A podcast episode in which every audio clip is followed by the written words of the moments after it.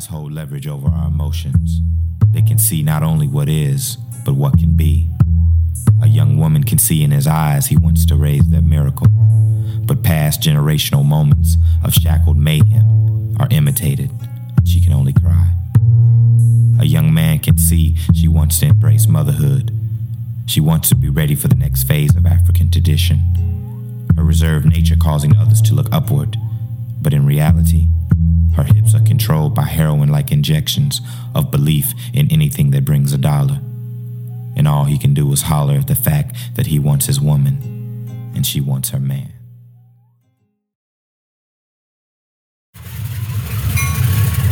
Welcome home, Columbia.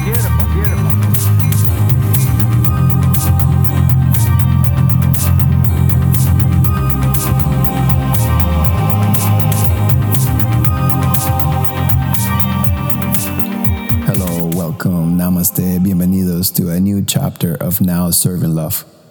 We dedicate this time to talk to individuals who have chosen to use their talents and their voice to uplift the collective consciousness. We are extremely blessed to be with you today. Namaste, welcome, hola. Thank you so much for tuning in, for being here with us today. Uh, we've been really blessed to have the opportunity to go back to our, our interview format. Um, today, we have a very special human being. It was truly an honor to sit down with Deep Red, a father, an artist, a teacher, a farmer, a lover. Overall, one of those human beings serving love in so many ways. It was uh, heart opening to hear the story behind his life experience, also with the current climate. What is it to be uh, what we call in the external labels a black person and a black person in America? We touch a little bit of that subject. We talk about teaching youth, empowering youth. We also talk a little bit about his daughter and the role of being a single father, and many, many other crazy, fun stories. I'm really, really looking forward to sharing this conversation with all of you. Also, is the first time that we add video to our podcast. So we are improving just for the sake of serving love. Once again, thank you so much for joining us. It's uh, for me, it's really a, a blessing, a pleasure. I enjoy so much creating this content, and most importantly, it's a great honor to interact with human beings who have chosen their talents and their voices to uplift the collective consciousness. Ladies and gentlemen, with you, Deep Red.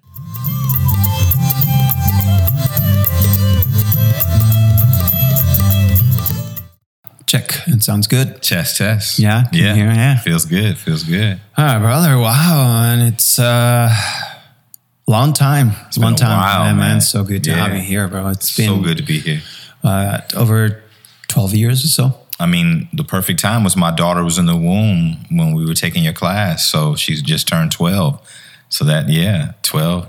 So I mean, it's been like 12 years and some change. Wow. So what's happening now? man?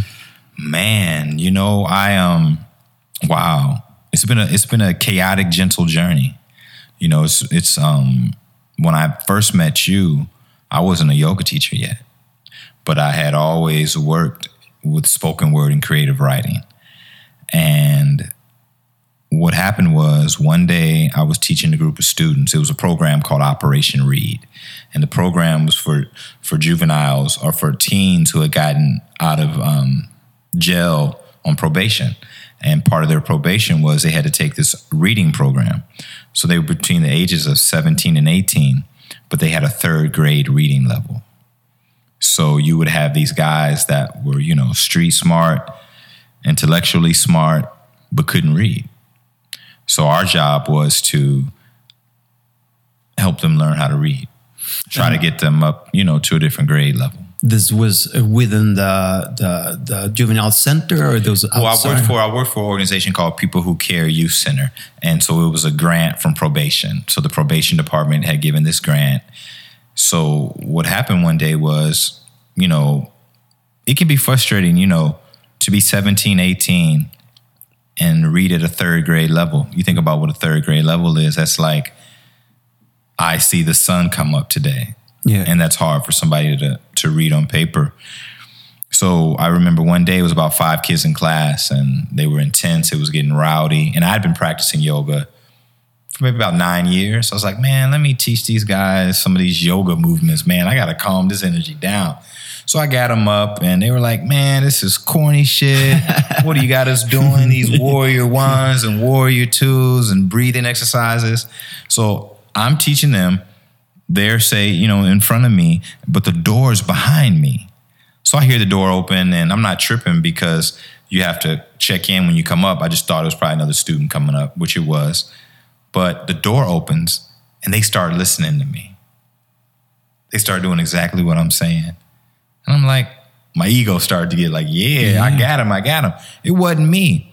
It was a guy behind them that had just got out of juvenile hall that they knew and they respected. He tells them after they start listening to me, you better listen to this corny dude. I just got out of juvie six months early because I took part of the yoga program. Wow. So I had my, huh? what? You got out of a incarceration. Yoga was a catalyst for you to be able to get out of incarceration. So I went right away, started doing my study, and like, okay, where's there a yoga program at? A yoga program that that works with youth, that teaches children. Couldn't really find one. Found this one program. Oh, it was called Yoga Angels, I believe. And um, still So haven't this seen this was all as a result of this very moment. you Just this very moment was an aha moment because I was I Uh, was getting I was getting frustrated, man. Yeah, yeah. Because I started to see the system. Yeah. You know, each kid is worth three to five grand.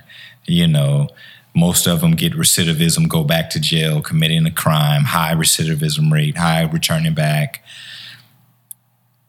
But I have a connection with youth that's incredible. And it's because I'm truthful. I'm 100, as they say. You know, I don't judge them, I just witness what they're going through. So when this guy walked in and told them, I was like, that's shit, that's it. I got to teach yoga. I got to combine this spoken word, this reading, these words I love with yoga. So that became the concept spoken yoga. so powerful, man. It's Yeah. uh, now you mentioned that. I remember uh, a long time ago. I worked with this this woman. She was working with juvenile centers, and they told um, she invited me to come to one of the the centers and um, do a yoga class. Nice, nice. and um, and uh, kirtan, right, chanting. So there I was in the center. I think it's like all the way in the f- at the end of the five is like an hour from here. So Yeah, yeah, yeah. and I get into the juvenile center, and I remember I walk into this room. It was like a huge room where all the cells were around. It was like a center plaza kind of thing. I was wearing shorts, and I was because it was, I think it was winter. I was wearing shorts, and I was wearing those UGG boots. And all those kids are, "Yay, motherfuckers! You faggot! You faggot!"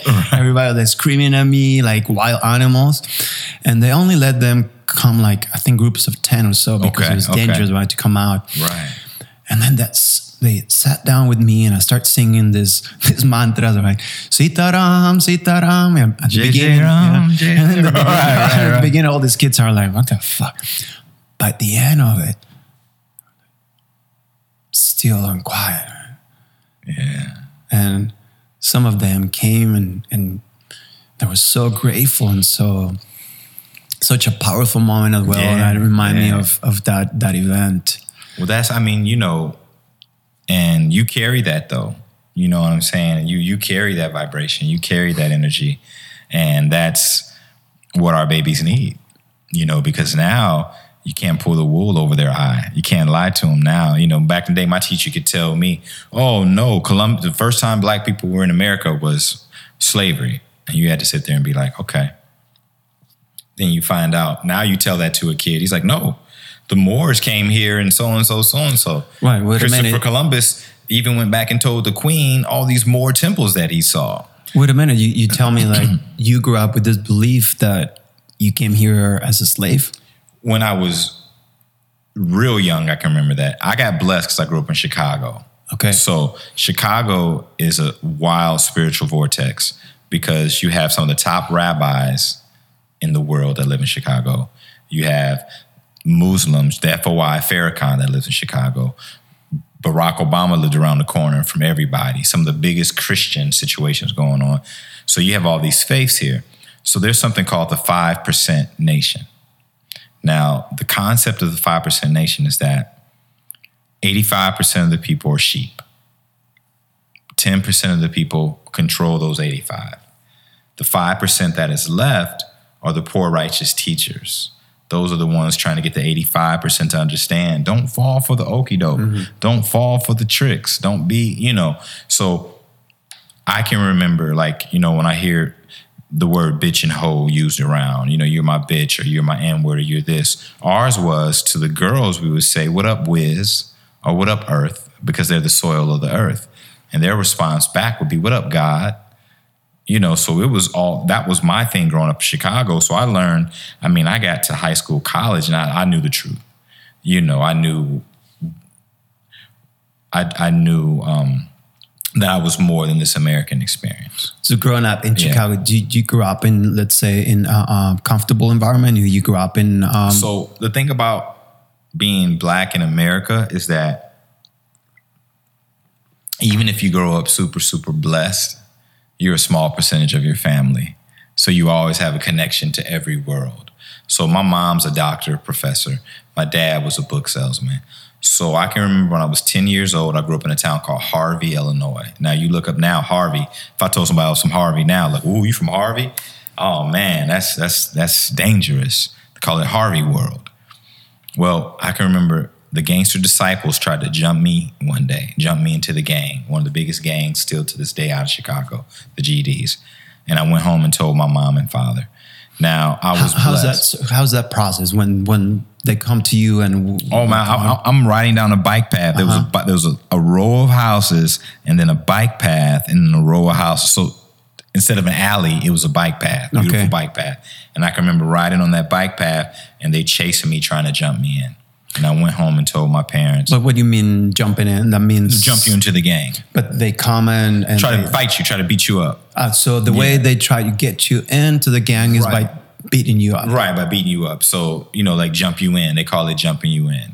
Okay, so they Right. they kick the shit out of you. They didn't at- catch me. They they were trying to. They were running after me. They were like, "Hey, you know, you're gonna be part of GDs. You know, you know where you live. You That's live how in the usually how they recruit. Yeah, them. right. Because you live in the community. That's Mm-hmm. why when you know. That's why it's so unfair with laws of when you tell people in certain communities that they can't associate with felons or they can't associate with gang members. Mm-hmm. That's almost like telling a young boy who's a farmer you can't associate with farmers. And he's like, "What are you talking about? I come from four generations of farmers. Yeah. So you're telling me I can't hang out with my grandma Yeah, now? yeah. You know, so anytime you live in a community, you're gang affiliated. Because if you know, if my neighbor sells Rolls Royces, I'm affiliated with a Rolls Royce salesman. Yeah, Yeah, you're yeah, on, yeah. right? You know, so Yeah. it was so I was lucky that my parents were able to move that next year. Wow. So there's sort of like a way of they, they they intimidate you and they say, okay, here we are. We beat the crap out of you. Now you are under, you know, our Right, now you're part of jurisdiction pretty Now- yeah, much. now you're part of and that, out of yeah. fear, you're like, okay, I got to Yeah, be part now, of it. Now you're part of that organization. Ah. You know what I mean? It's you know I, and I think that that's what allowed me to do the work I do, and not come from that environment because I don't have that polyander. Oh, I'm gonna save the part of the black community that's distressed and poor. You know, mm-hmm, because mm-hmm. kids pick that up. They pick that shit up right away. Mm-hmm. You know, and I'm able to relate because I had that personal experience because I'm I come from I'm, I'm black, so I understand that yeah, I can come from this upward mobile situation, but not all my family comes from that. Mm-hmm. So I know all the bad spots, the Robert Taylor homes, all the spots that used to be in downtown Chicago. Mm-hmm, mm-hmm. We had family that were there. I was just fortunate that's not where I had to go home at night but my cousins were part of that. So my family was always so interesting because one side of my family the education level would be nothing lower than a master's degree. Everybody's a doctor, everybody's got a master's. And the other side, whatever family they come from, they run the dope trade in there. so my family reunions were so dope, no pun intended, because I got to see these two different groups of people that were at the top of their craft, one being legal and one being illegal. And I saw bad things on both sides and good things on both sides. You know, I saw the freedoms on both sides and I saw where people were restrained on both sides. So, And when you talk about now with your understanding beyond sort of like the the logic, the cerebral kind of understanding, For when you say for when you say I am black, what does that mean to you? Do you do you in any way relate to that, or would would a well, I mean, I think that I call myself that because that's what I'm called. Mm-hmm. You know what I mean? I, I think that that just is kind of ingrained with us, especially because that wasn't the first. That's not. That's a historical timeline term because we were Negroes, colored, black. So because I'm 48, I came up in that age of being called black. You know, you think about when James Brown came out with that song "I'm Black and I'm Proud." You know, like music can be the catalyst for love, as we Yeah, know yeah. with chanting, yeah. or it could be the catalyst for not something not so positive. But So, within this realm of you practicing yoga, meditation, Yeah, yeah, all this yeah, yeah, stuff, yeah. like let's say when you when you shut down your senses, you go within, you have these moments Right. where it's not a duality, but it's, it's, it's sort of like we can achieve these places where there's no identification with the physical body. Yes, right? yes, yes. So what you in that moment when you say now I am, who am I? Yeah, I mean, that's why I love having my eyes closed so much. That's why I love meditation because I'm not black. I'm a spirit being on this human experience, you know, who happened to come from a part of the world where my skin looks like this to protect me out of function. My eyes look this way out of function. If you're Asian, your eyes look that way because of where you were born and the way the sun hit you. In the mm-hmm. sun, the eye had to take on that shape to protect you, you know. So I understand that scientifically. You know, I understand that the American experience and then the spiritually, you know, I'm nothing. I'm just a spirit inside of this shit bag, inside Yeah, of this yeah, yeah. vehicle. Yeah. And yeah, and I and that's why I think it's such a that's why everybody's story is so important. You know, that's yeah. And so this is a, a, a sort of a conflict for you now to have this understanding? I'm nothing, I'm a spirit, but when I'm in this sort of realm of the human Right. experience, sure, like for I am, I am black. Yeah, well, I mean, it. You know, I've had so many experiences, and that's why what's going on right now is so. I can't even give it a label. What's going on, good or bad? Mm-hmm. It's just revealing. You know, people have never felt comfortable sharing their stories. You know, now you always have that person that you say, talk more, or you're talking too much, right? Some people will overshare, some people will undershare.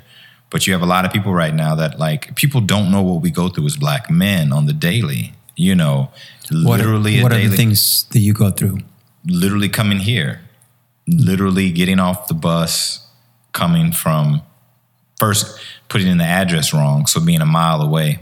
Mm-hmm. So walking through this beautiful community and knowing when someone is responding to me out of genuine love or knowing when somebody's responding out of fear or to be like i know that there's only 2% black homeowners on here so why are you on this street right now Do you feel that? Oh no, I experienced that. Like You I literally that. just experienced that coming here. A woman had th- their daughters were like, "Bye, mom, we'll see you. We're running." She caught eye contact with me. Uh-huh. She, come back here right now.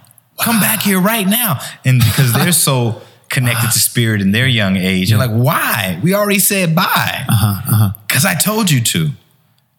they come back.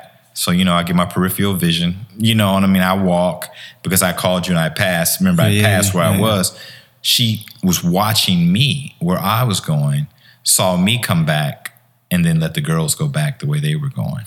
So for you, you you have developed this awareness that there is this whole world around you that is judging you. That, just yeah, by- that is judging me. And that, mm-hmm. like I always said, I had a poem and I couldn't find it because we put it out before social media. And but it was called if Malcolm X was here today, he'd be a yogi. Mm-hmm. You know, I can remember taking a class, and I don't even, you know, it was a yoga studio in Hollywood. I'm walking into class. I look up, Angela Davis is walking out, which is a trip because I know her niece. I mean, amazing family.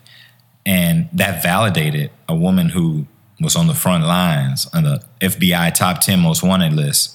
It's all about wellness right now because that shit'll drive you fucking crazy. Because I could have done two things, three things. Many, I could have did what I did, validated the moment, let it go because I'm at such a great place where they don't define me. Because if someone calls you a criminal or thinks you're gonna do, you start to say, well, maybe I am that. Mm-hmm. Or maybe I should take that on. Since you Yeah. think I'm that, Yeah, yeah. I'll be that. Since you think I'm gonna take your purse, let me borrow two hundred dollars. you know what I'm saying? yeah, yeah. You know. Yeah. So, you know, I, I was able to breathe it in and have compassion. I mean, uh, man, Andres, I'm at such a place where compassion is that's an art form. You know, that's what I want to be known for when I leave this experience. It's like that man was a compassion artist. Yeah. You know, so I now I'm able to, but so I know what my students go through.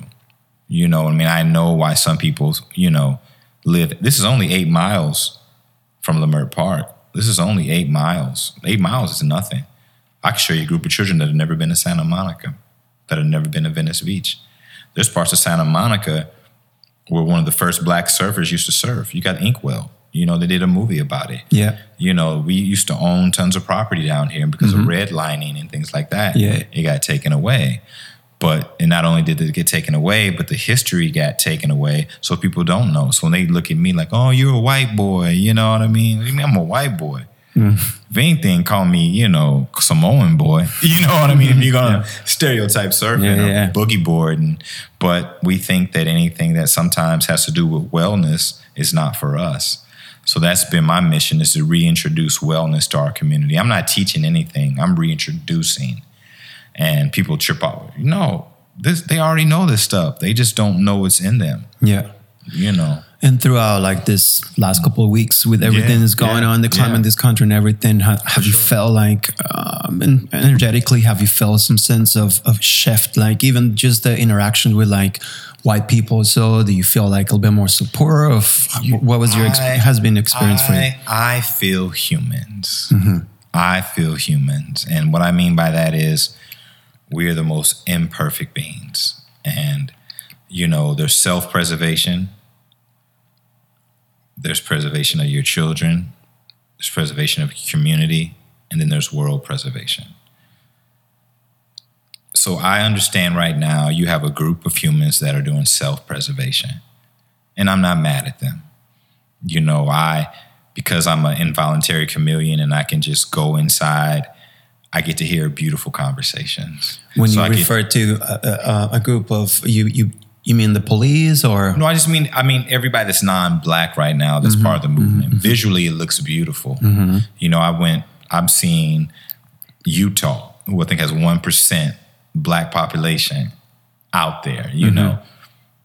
And there are some authentic moments but there also are moments of people that are saying hey i want to protect my property so all black lives matter. Hey you know i don't want to lose my job so black lives matter. Hey you know i don't want to lose revenue at my company so black lives matter. Hey my whole life i've grown up with black people that i love that would die for me i would die for them. Black lives matter. Um, funny thing coming I was in Glendale there was a march going on and there was a whole white family with black lives matter signs and then I'm walking by and the mother grabs her daughter and I giggled inside I was like damn you got a black lives matter sign and you scared of this black man who if you really got to know is, is is is very phenomenal and you're probably very phenomenal too Yeah. but how can I expect you to change overnight? So now it's just the dress rehearsal. This is the dress rehearsal. You haven't made the play yet. You think about when you audition for something. Great job, everybody, but don't get your, you know, you haven't been hired yet. And I saw a great thing online. It was a it was a comic, and it was people walking up a hill. It was a cartoon, and it was a white person, and they were like, and the black person like, oh no, we got far to go still. This mm-hmm. was just the beginning. You know what I mean? So I'm excited because now people can be held accountable. Yeah. Now it's like, wait a minute, bro. You were just out there with your family. Black Lives Matter, Black Lives Matter, but you own a business and haven't hired anybody that doesn't look like you. You know, because a lot of racism is institutional. Mm-hmm. You know, if you look at a lot of communities like like so if you look at this community here, you look at a community, I think, you know, you, you can you'll have people that are not famous that are living in an amazing way. And then the black people that live in that community are the famous ones. Oh, you had to get here because of basketball. You had to get here because of acting. But maybe why can't I just, you know, get here because, you know, because those are the only access ways into certain communities. Mm-hmm.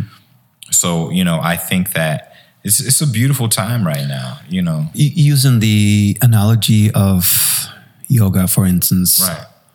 I mean, it's a it's a humongous, like endless subject. But using the analogy of yoga, for instance, if uh, a lot of people come to the practice because they're attracted by the physical aspect of it, Right, right. and we say even if they just come and practice because they want to um, get more uh, fit or Right, because they're right. interested in the workout part of it even if it, that's the venue that's going to take them to a, a place of more of awareness a, a more mindfulness it doesn't matter because for some people like their minds are so all over the place judgmental and so on Right. that the only way is going to really impact them the only way it's going to start working naturally is if you take the rhythm can be workout, right? And you can take the rhythm and match that rhythm, and through that rhythm, they're going to start having the sort of like the gift of it.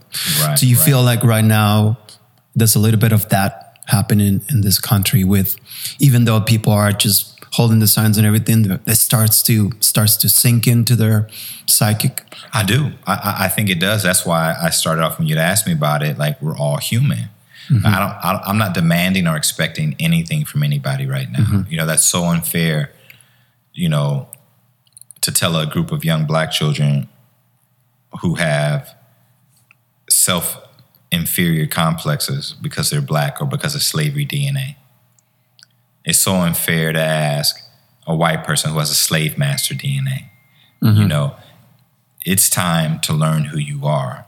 And doing the work is tough. Bring it back to yoga. It's easy to do the the fast movements, the the all this, mm-hmm. but then when you really got to do the work, when you really got to go inside and look in the mirror, I think that's the beauty that's going to come. It's about to be some intense beauty. It's got to be. Mm-hmm. I feel it coming. You know, I feel that You feel it coming. I feel it. You feel it coming. coming. Right, right, I do, man. I do, I do, because I mm-hmm. mean, the kids. I mean, come on. I I teach, I teach about.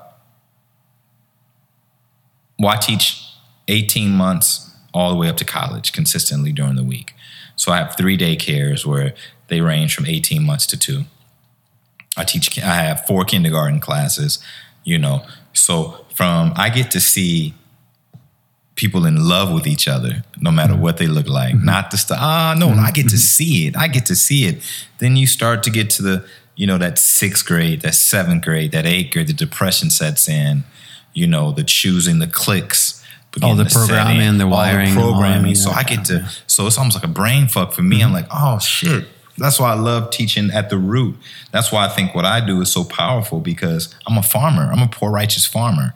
I'm planting seeds right now. Like mm. I won't even get to see a lot of the things that are going to happen, you know, from a lot of these babies when they become 30, 40, 50 years old. But I know I'm planting seeds.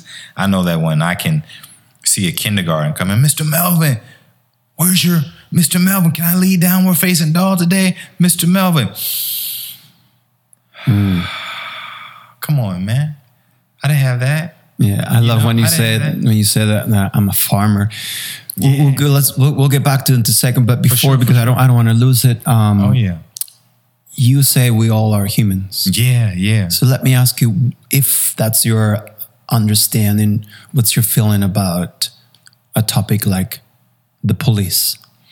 Hmm, okay. Well, But, and I'm, yeah, yeah, the reason yeah. why I'm asking you this is because you know there's a lot of heat right now with the police and everything, Right, right, and right, right, right. and I also think they're humans. For sure, for and sure. and some of them really got into this whole thing because they really want to serve, they really want to protect, they really are. And I, I read this thing about this this guy, uh, police from New York, and he tells a story of like how many times he's been shot, how many times this, how many times that, and you know he he's a, he's a, a, a householder, has two kids and everything, and and and this is a very honest sort of human being. Right, right. but then we have what they call the bad apples, which For was sure. uh, I think it was uh, Chris Rock sure. says uh, when he says uh, there's all kind of uh, of jobs where you know they can be bad apples, like but you know um, if you're a a, a, a, a police. You can be a bad apple. It's like if you're a, if you're a pilot, airplane pilot, you can be a you know a bad, apple. right? yeah. Right, can't be a bad Yeah. apple. Yeah, yeah. So I- with Yeah. Um, so for me, first I'll go on experience. You know, my first experience with police was when I was wow, I think 11 years old, and they mistook me for they mistaken me mistook me for somebody else. Mm. And I can remember they had a green van. So to this day, I hate green cars and I hate mm. green vans. So that was my I'm glad I'm wearing my green. Oh no t-shirt. no no no! You good? This is in that green family. No, yeah, I the color green. I love some beautiful things. I love that are green. Don't get me wrong. Yeah. But um, no, I um, so up to last year, I did a documentary film with um, LAPD and SWAT team. Mm-hmm. And what it was, I teach at a one of the beautiful places I teach. The is way you didn't. Let's go back to you were 11 and the green Yeah. van and what happened.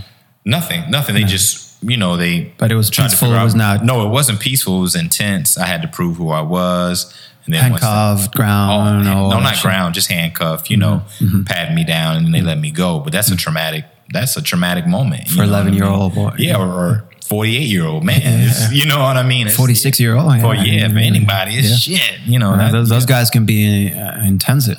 And- oh, and- Intense. And, and what's scarier, I think what's scarier now than when you're young, because when you're young, you look up to adults and you think they know everything. So that's scary because like, maybe I did something wrong. What's scary now is like, oh shit, I'm double this little kid's age.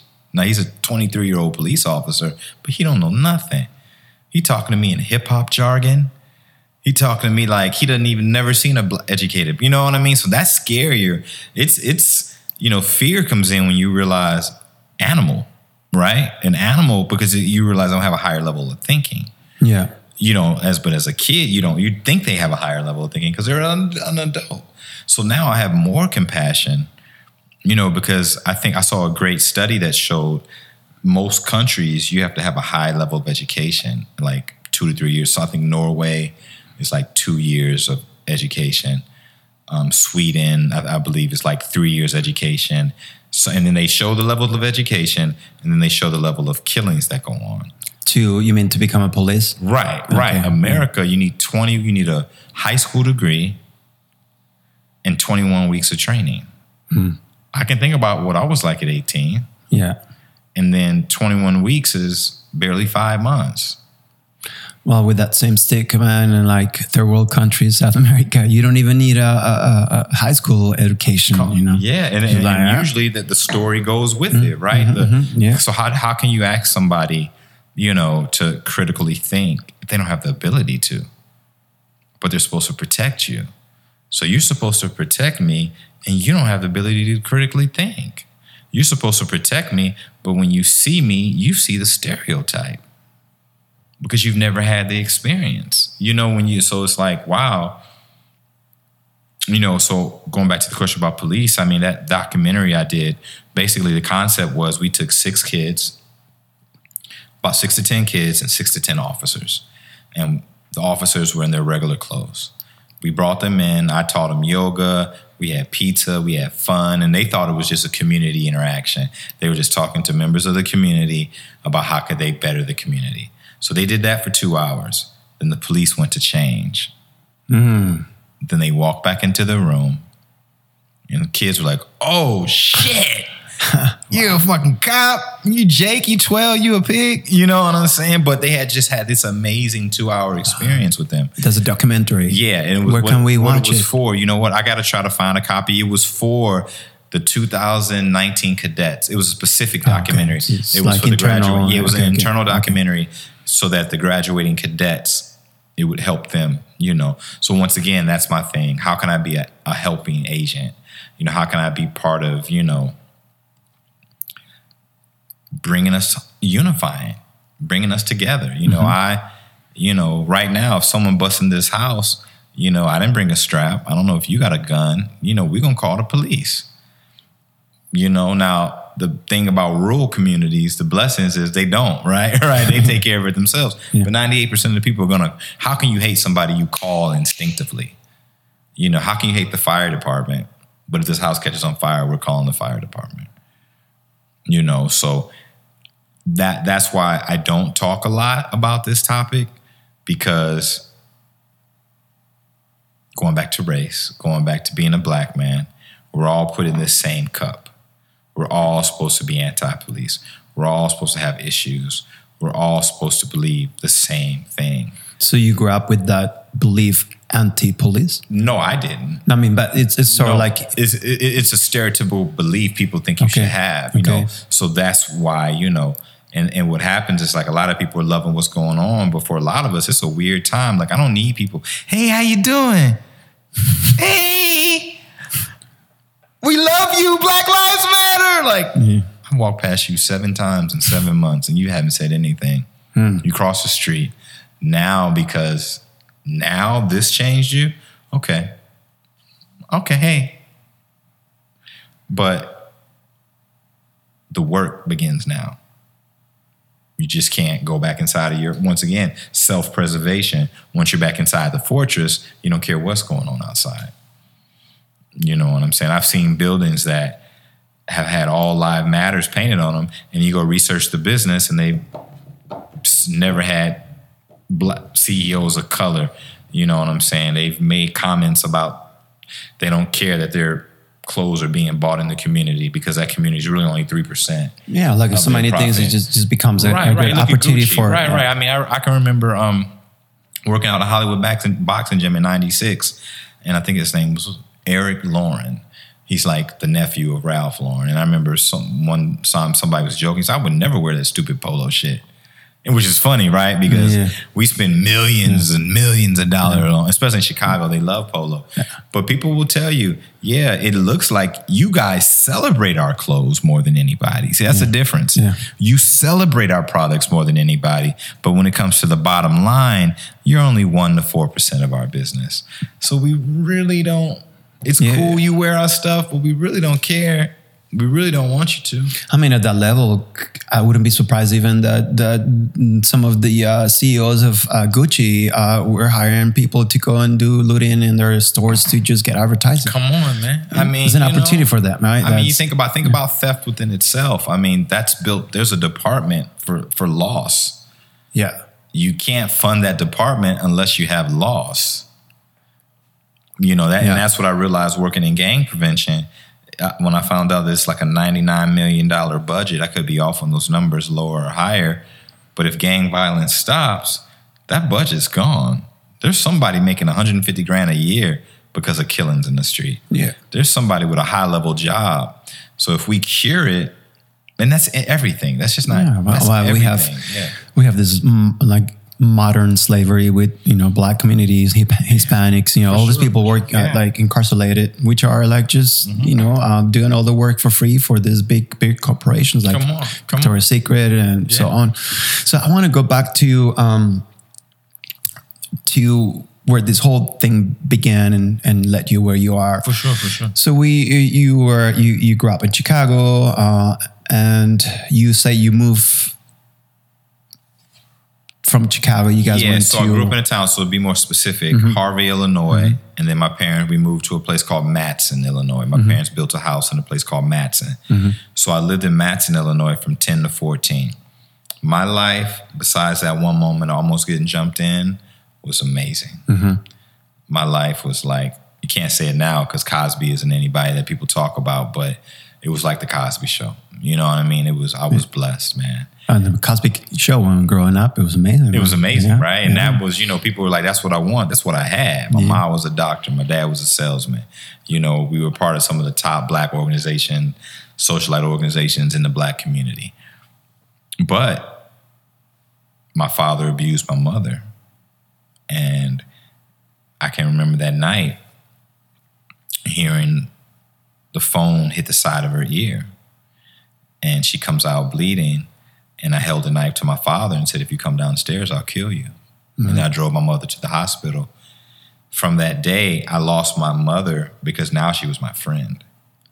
You know, You now- were 14. Yeah. Mm-hmm. So my mother, my brother, we all moved to St. Louis, and that was 1986. So after that event, your mom left. yeah, my mom left. Well, what was mm. crazy was she did not just leave. Every weekend, she would go to St. Louis to interview for principal jobs. Hmm. So I'd had to stay at home with the man that abused my mom, and not only that, hide the secret of where she was. Hmm. You know, once again, if I had the mother son relationship still, I wouldn't even known why she was in St. Louis. I would just think Ma was on a trip. But because it was best friends, it was like, listen, we're moving to St. Louis. I'm gonna go try to find jobs. Don't tell your dad. You don't tell it to a child. Yeah. So now the guy that's making me dinner every night, hey, how you doing?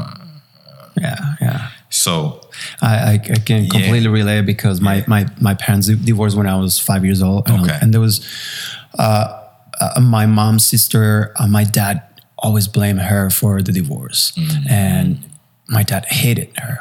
So my mom always will go there. And my mom would say, "Don't tell your dad I brought you here." So it's keeping those secrets, and then you're like, "Fuck, they eat I'm, I'm. I'm just a kid. I'm just a kid. Why are you weighing me down? Yeah. Why are you, you know? So when I got to St. Louis, I was an angry kid because my mom moved us to a, you know, beautiful neighborhood. She was the assistant principal of my high school. That hmm. wasn't supposed to be that way. You know what I mean? Mm-hmm. I- So I literally went from my eighth grade summer falling in love with a girl named Janice. Oh, she was beautiful. She looked just like Sade. I'll never forget. oh, she was amazing. I couldn't wait to go to ninth grade, man. I was just like, I'm gonna get Janice. I'm ready. I'm not corny, even though I was still corny. I'm hmm. not corny no more. And we had to move to St. Louis. Hmm. And now I moved to this town where I don't know anybody, but I'm the only kid with divorced parents The only one. the only ah, hmm. kid, the only one. So I became so angry and I just wanted to fight. And, you know, I um, self medicated, I drank.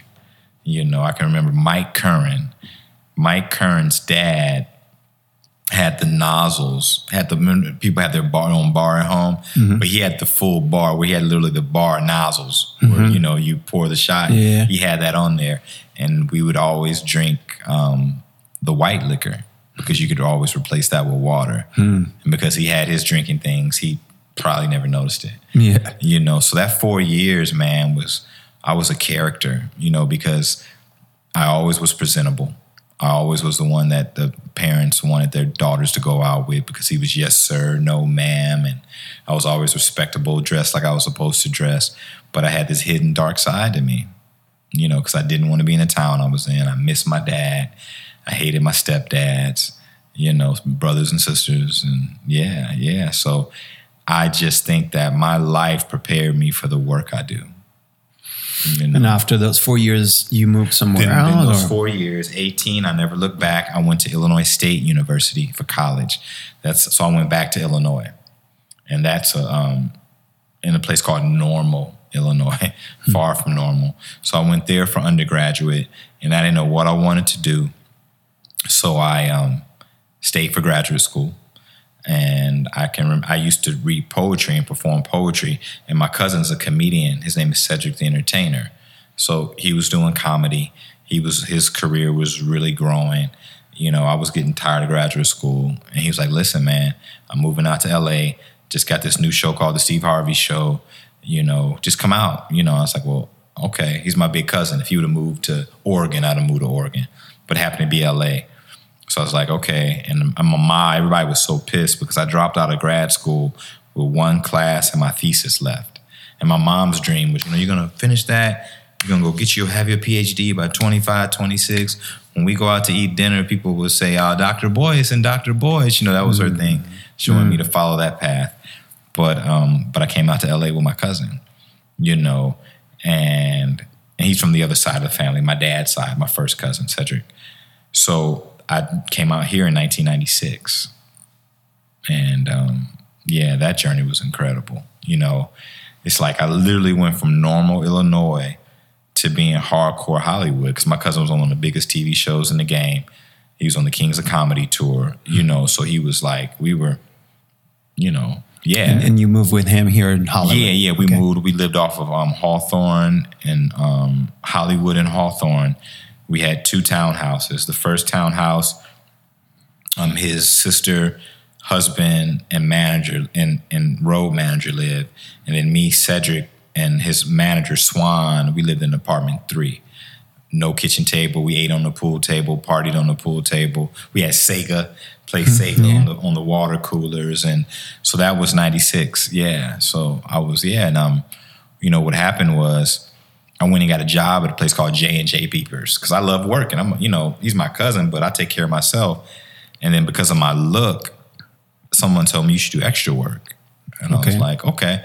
And then I get to do extra work. My locks were long then. That was when Lenny Kravitz was big. So, you know, everybody was rocking the Lenny Kravitz locks. Yeah. And the guy was like, listen, man, I'm with an agency called Dragon Talent. We make money modeling. We make money doing commercials. I'm like, how much y'all make? I was like, what? And I got with an agency and started doing my own thing.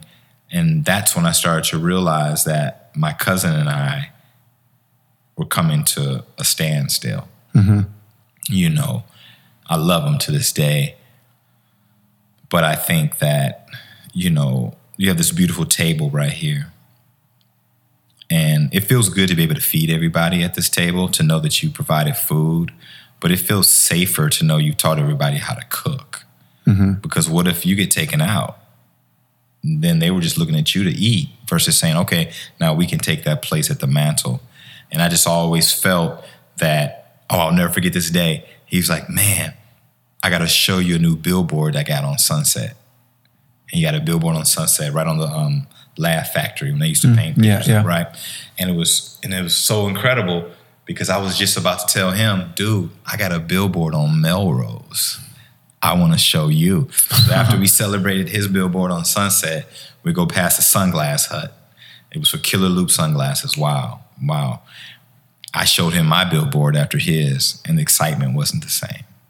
Now it could have been perceived. Maybe I wanted him Yeah, yeah. more. He could have been totally happy for me, but I started to realize that I was intimidating to him.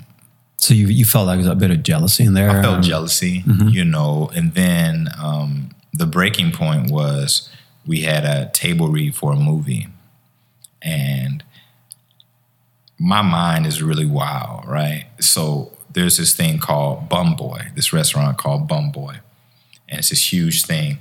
So one day I made this idea of what if Bum Boy had this fixations with butts, right? Buns, butts Yeah. and imagine him being a chef digging in his butt in the bathroom whatever somebody sees him and then he goes back out and cooks for that family. And they're like ugh nasty.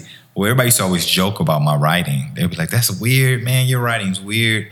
And then one day we're at a table read for a movie called johnson family vacation and that scene showed up in the script. And that was the last day me and my cousin ever had eye contact like we're having right now because he knew what he did. Hmm. But once again, man, you're my cousin.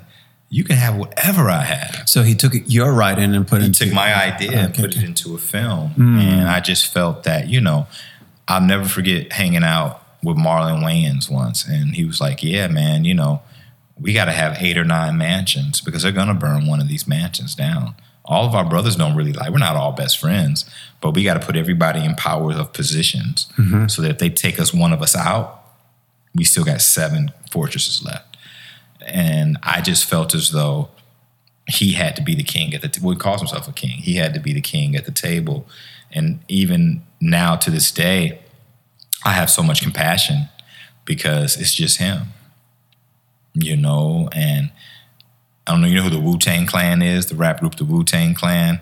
You know, everyone at that in that group is so powerful, and our family was so powerful, but we all broke up to do our separate mm-hmm. things, you know, and and I took the confidence to leave, and I was I sacrificed myself. Mm. My family judged me for leaving. You know, they believed all the narratives that were created mm-hmm. why I left, but it just happened that it wasn't right. It didn't feel good, and I always love to leave on the top. I'll never leave you when you're down. You know what I'm saying? I'm, Yeah, yeah. I'm gonna leave you when I know the fridge is full. yeah. you know, I'm never gonna leave you when you're down. So I left on the set of Barbershop 2 when he was at his height of filmmaking. And I went back to graduate school because I needed a place to live. That didn't work out. And then I came back out here in 2006 So you went back to you Illinois left State. LA. Yeah, I left LA. I went back to uh, Normal, Illinois. Mm-hmm. This is what's so funny is I had did a movie called Black Spring Break 2. Okay. It's a cult underground terrible movie, but you know how those terrible movies are mm-hmm, cult mm-hmm, classics. Mm-hmm. And I played a character called Weedhead. So I didn't think anything of it. I, I go back to normal. I'm sitting down eating. I'm like, cool. I can come down here for a year, get free room and board, pretend like I'm going to finish my master's because I drop back out, and and no one will know me. I haven't been in school in ten years. Yeah. I'm eating. Hey man, that's Weedhead. I'm like, what? no, I came here to hang out, and Yeah. not be seen, and Yeah. now this terrible cult film. I was a superstar on this small little campus. Now everybody wanted, you know. So Yeah. left there, came back to LA, and um, yeah. And you came back here because I didn't know where else to go. you didn't have a clue what were you gonna do. I just a- like it. I had a- well, you know, I had my poetry community Mm-hmm. here because from 96 to 99, I had a successful poetry venue called Red Sea Poetry. It was at a place called Lucy Florence Coffee House. And it was amazing three years. So I was known for my poetry. And then with my cousin, I had the opportunity to travel around the country for like a summer and spread my poetry around. That was a beautiful opportunity. So I was like, okay, I'll come back to LA and get back in teaching. And then that's when I started working with the Operation Read program. And that's when I found the yoga. So I've been teaching yoga now for like since 2008, 12 years. So I came back in 2006 and then found, um, I'd always still been practicing yoga, but I, I start teaching in 2008. And when you start teaching, do you uh, before that you prepare yourself in certain ways, or it was just out of your own practice, oh, or man, oh man, oh man, oh man, oh man. Okay. Whew. The Dharma Health Institute. It was first called Shakti. Uh, my teacher is his name is uh, Master Z. Um, Zazi Malonga from the Congo. I had a I trained for a year, every like three days. It was like a master's program. It was for a year, um, and he broke me down. I never had a man break me down. My father, we didn't have that connection at of age, you know, and he broke me down. He um he made me look at myself in the mirror. Physically, I got my body to a level I'd never gotten it to. You know, got that weakness out the muscles, out the tendons, out the tension. And I can I always remember one day I came to him crying and he was I walked into his office and he was like, close the door.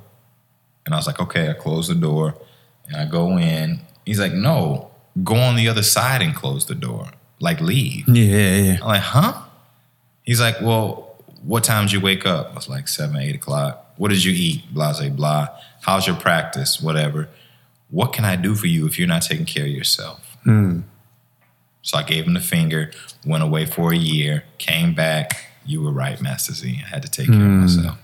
So he's, you know, he's part of the reason why I still study my manual from him. You know, he's the reason why I still practice Tai Chi and Qigong and I have patience. He's the reason why I understand that when you put yourself first, you sacrifice a lot. I even look at him in later life. He's inspiring to me. He's 65 and he's got a new set of kids now, like two and four years old. And I'm like, wow, it is never too late. You know, you maybe can find that one person Yeah, yeah. that gets you, you know. So yeah, he um What are some of the uh, greatest teachings you got from him? man, Those who you live by, like wow. just the work. It's all about the work. It's all about the practice. You know, it was almost being gangster in a spiritual way. Mm-hmm. Because on the streets, you got to put in work. Mm-hmm. You got to move work. Well, in this yoga practice, you got to put in the work. You can't bullshit the work. You know, he wasn't about talk. If he hadn't seen you in a year, he would ask you to sit in Wu Chi. And Wu Chi is like a meditative stance. You know, you're you're sitting like this, and he could tell by the way your legs were shaking.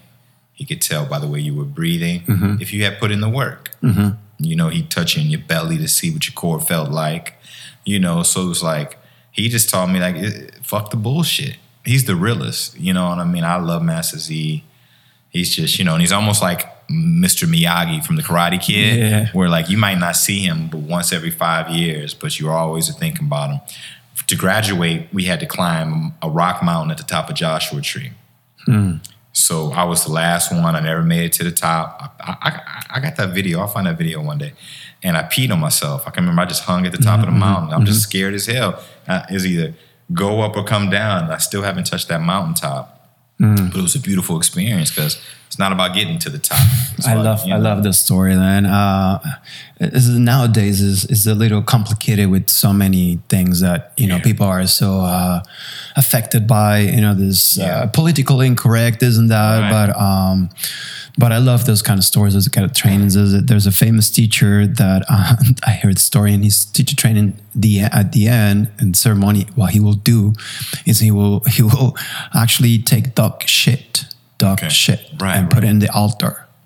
And that was his way of telling all the students life can be very shitty. And you're gonna have to deal with this. Mm. Yeah. And if you have any sort of like preconceptions, anything that you're not okay with it, you're gonna have a really, really hard time. Yeah. yeah. So it's just different ways to teach, right? It is. It is. There's so many times that, you know, like, because what I'm going through now in my life as a father and that not being as comfortable as I wanted to be, there's times I just wanted to go see Master Z. And I would go see him in my thoughts. And I would see myself again walking in that room and him saying, either close the door with you on the outside or realize you don't need me.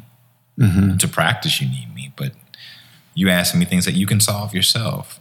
I think, you know, so that, Yeah, which which in the end, all, all of these methods, whatever method you use, they they're supposed to be self-destructive in a way that they become a trap, right? If you get locked in the in the method, because the method, what is it doing? Really, is telling you, okay, do you want to get to the Pacific Ocean? This is how you're gonna get. But once you get into the ocean, just jump in there and start swimming. But Right, most right. people get locked in that method, that system, and it becomes yeah. just another hindrance, another jail, right? yeah, yeah, yeah. And, and you know, now, I mean, me and you, I mean, started, and I don't know when, how long you had been teaching when I met you, but it's a whole nother world now. You know, I mean, you got three week yoga programs. You know, I got literally people telling me I'm a yoga teacher, and it's almost like go back to the police.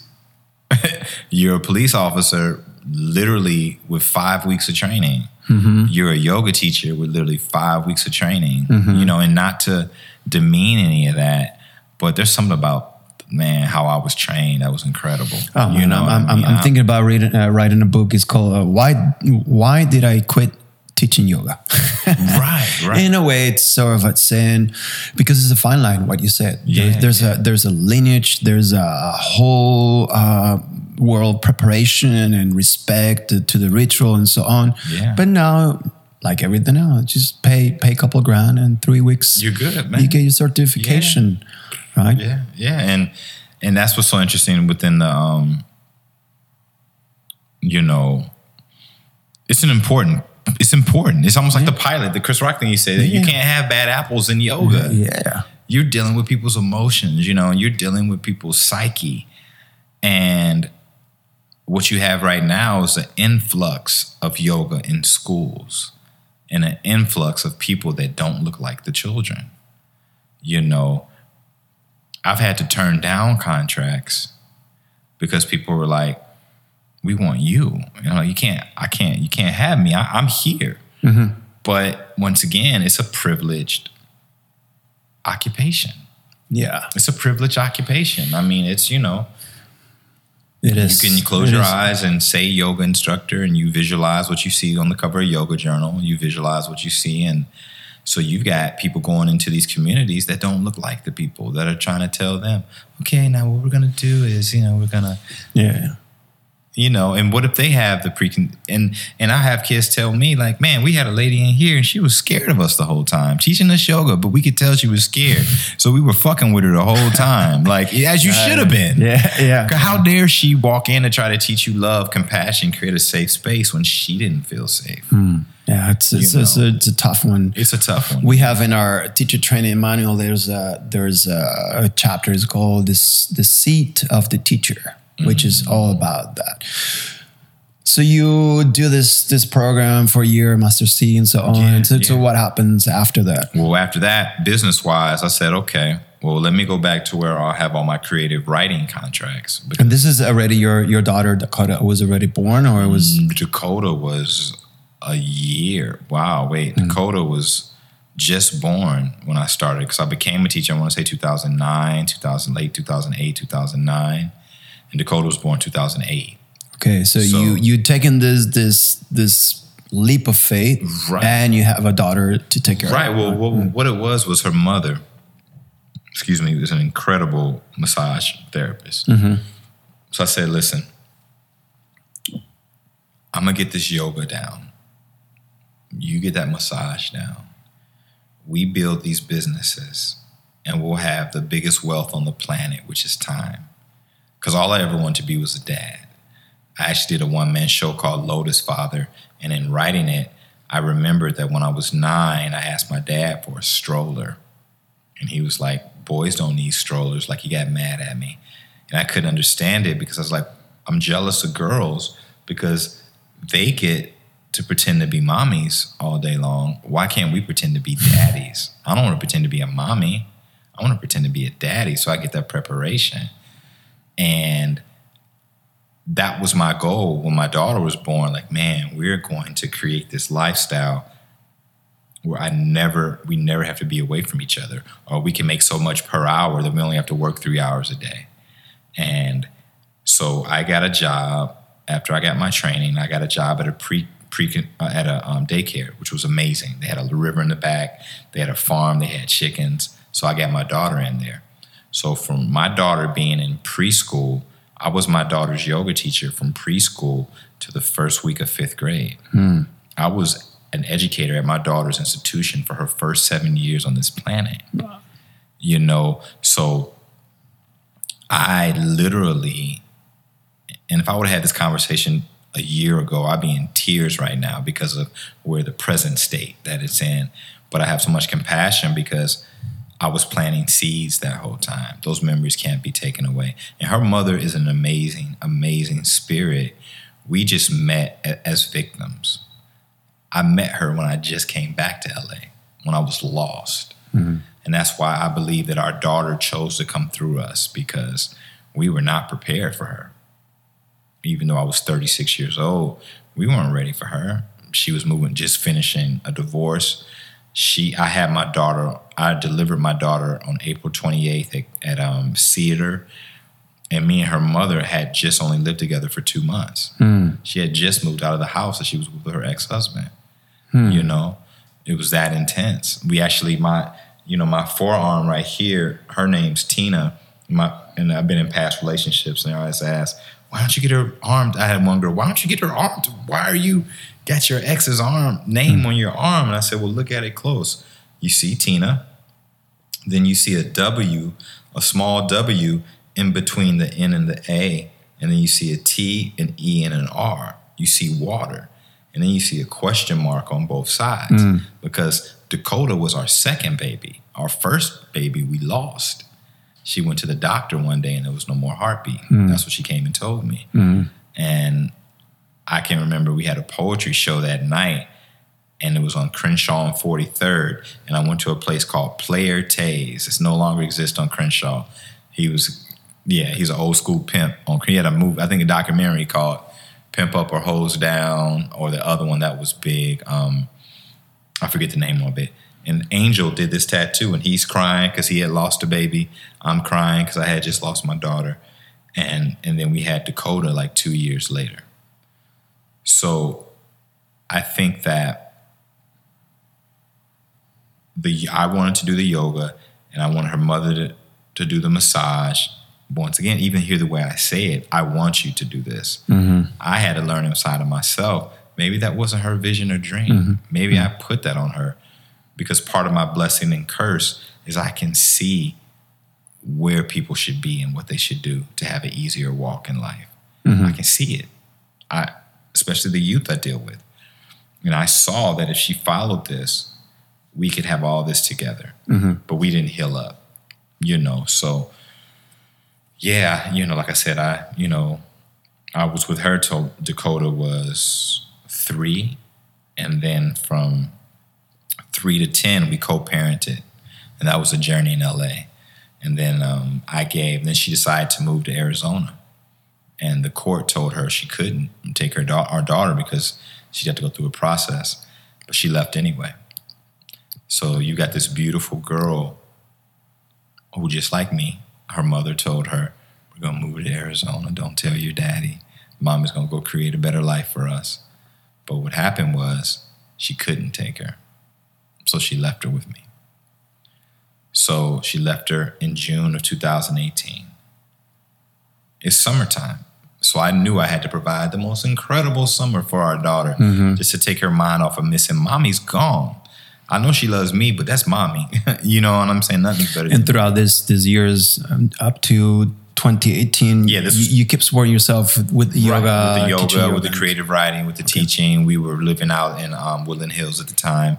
So you were doing you were doing um, sharing the, the technology of yoga, but you also have a sort of business mind. Right, right, right, right. Well, then I didn't have my own business. I was just a yoga teacher for because um, I went back to all my creative writing contracts and said, "Hey, I got this new modality now that I teach," and they were like.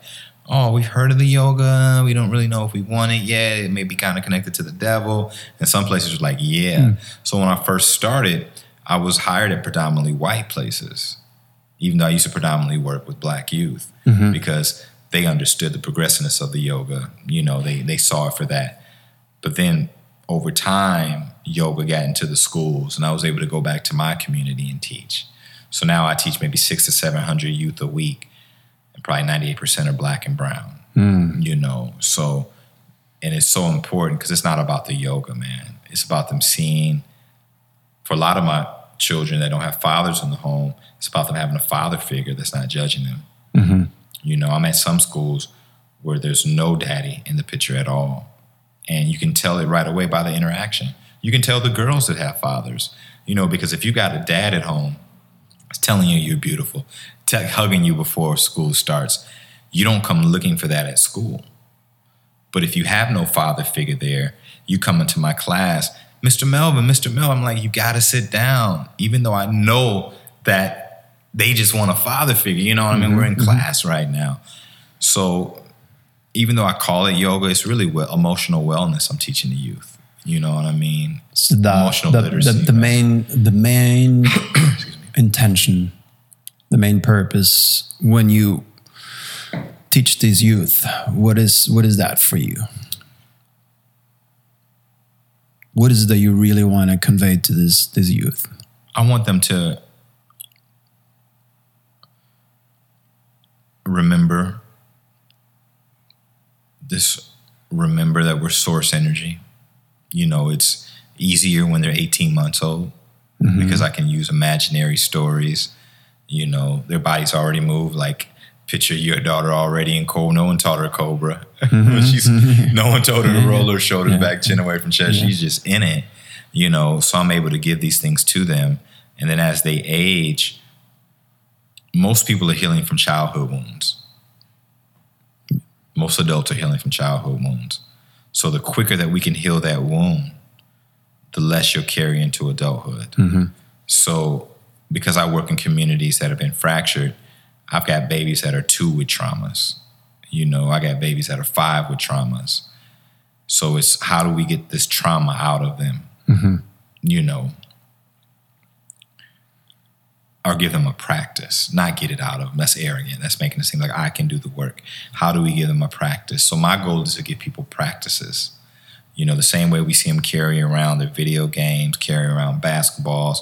I want them to carry around breathing modalities. Mm-hmm, mm-hmm. You know, different breathe. I, I take pranayama from the highfalutin concept and bring it down. You know, with a breathing ball and show them different breathing exercises. So for you, Yeah. breathing is one of the practices Oh, that that's yeah. Well, you know what? I got.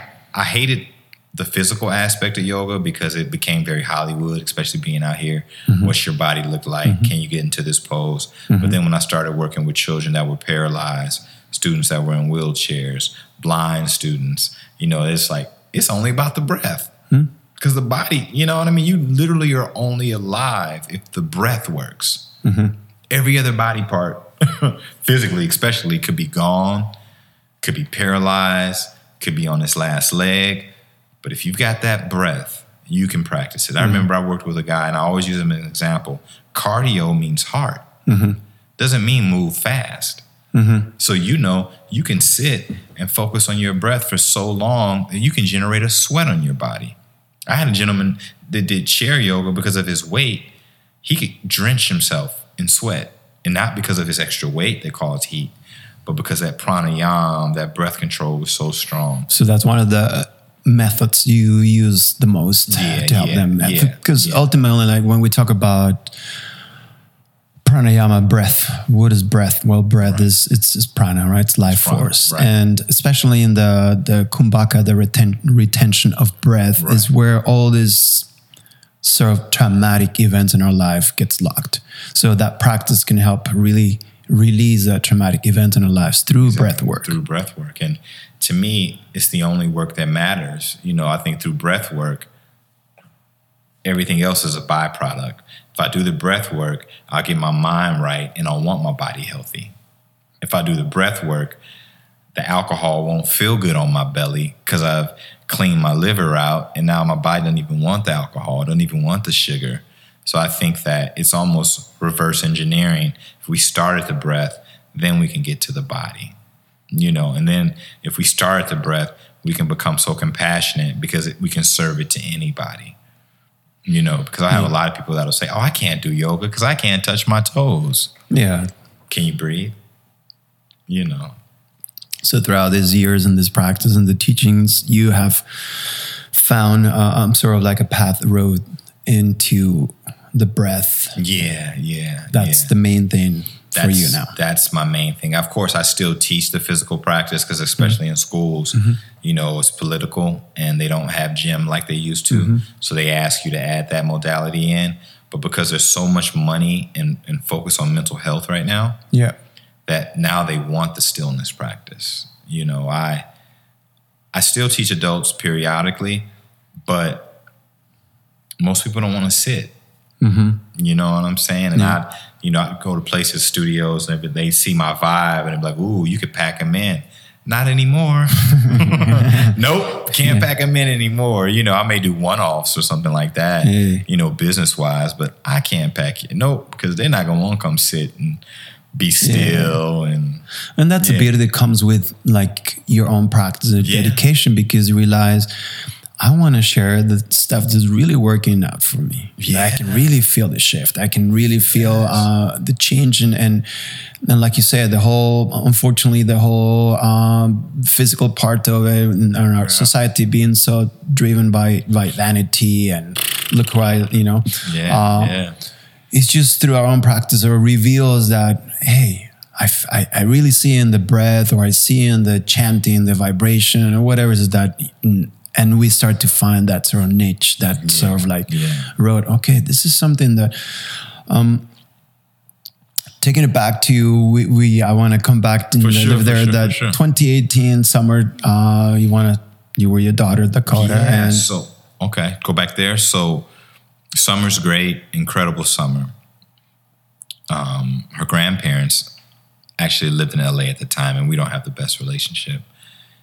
So the first day of school, she got to school, and mommy wasn't there. That was her first big hit, you know, because she was able to escape in the summer. Oh, it's just summer, but it hit her like it hit me at mm. 14 i don't have my daddy mm. and everybody else has their daddy i don't have my daddy I feel less than. And she didn't have her mommy. So at that time, we were at Baldwin Hills and we lived in Encino. It was a long push, long haul, because mom used to live right around the corner from the school. So that was a real ruckus in the morning, getting ready, already not wanting to be there. Grandparents not liking the way I combed her hair because the first day of mm-hmm. school, you know, just too much intervention. you know, once again, amazing spirits, man. They're dealing with their own life and, and childhood wounds, you know. But I asked her one morning, I said, You want daddy to move you to a school out in the valley so we just can? No, no, no, no. I want to be with my friends. I, no, no, no, no. I said, Do you want to move to Arizona with your mommy? And she broke down crying. Hmm. I was like, Fuck. Oof. I got to let this girl go back to mommy. Hmm.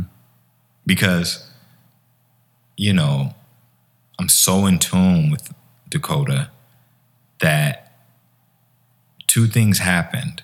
Her mom used to make this sound in her throat when we first met. And I was like, well, she's pretty as hell, but why is she making this weird sound in her throat?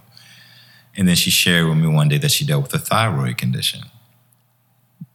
Her mother. Her mother. Okay. Now you know the fifth chakra, mm-hmm. the thyroid gland. Mm-hmm. Kundalini calls it the happiness mm-hmm. gland. Mm-hmm. You know, a lot of the health comes from your authentic truth. Mm-hmm.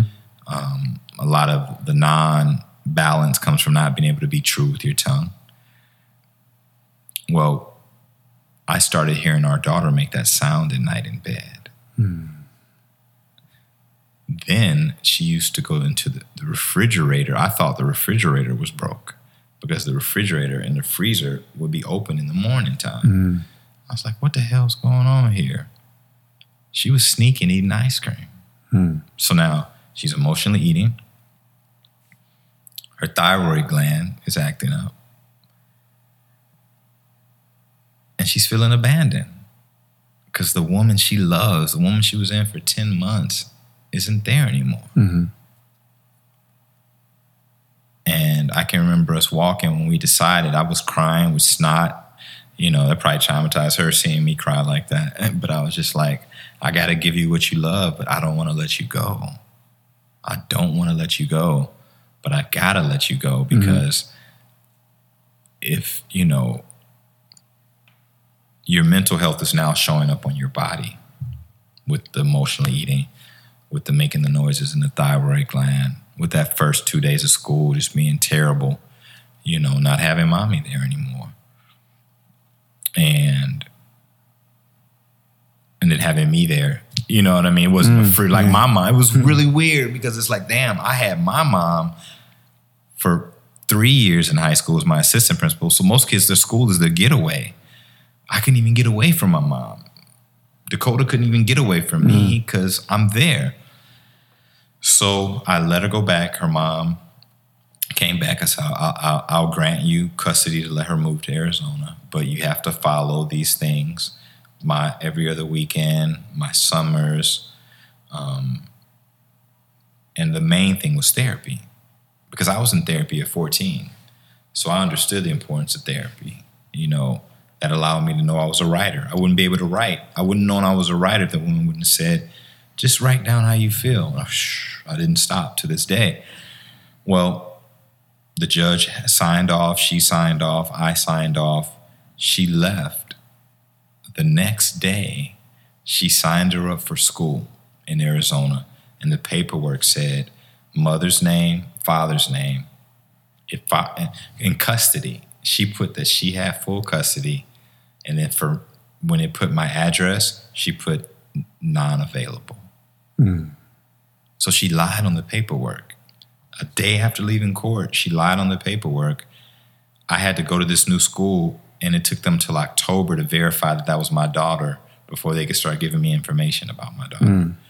So that was a bad sign. Like, oh wow, she never had planned on even listening to the judge. So we're, August will be two years, and last summer, out of the seven weeks I was supposed to have her, I had her for ten days and she should be here right now. She's supposed to be in my custody June 5th.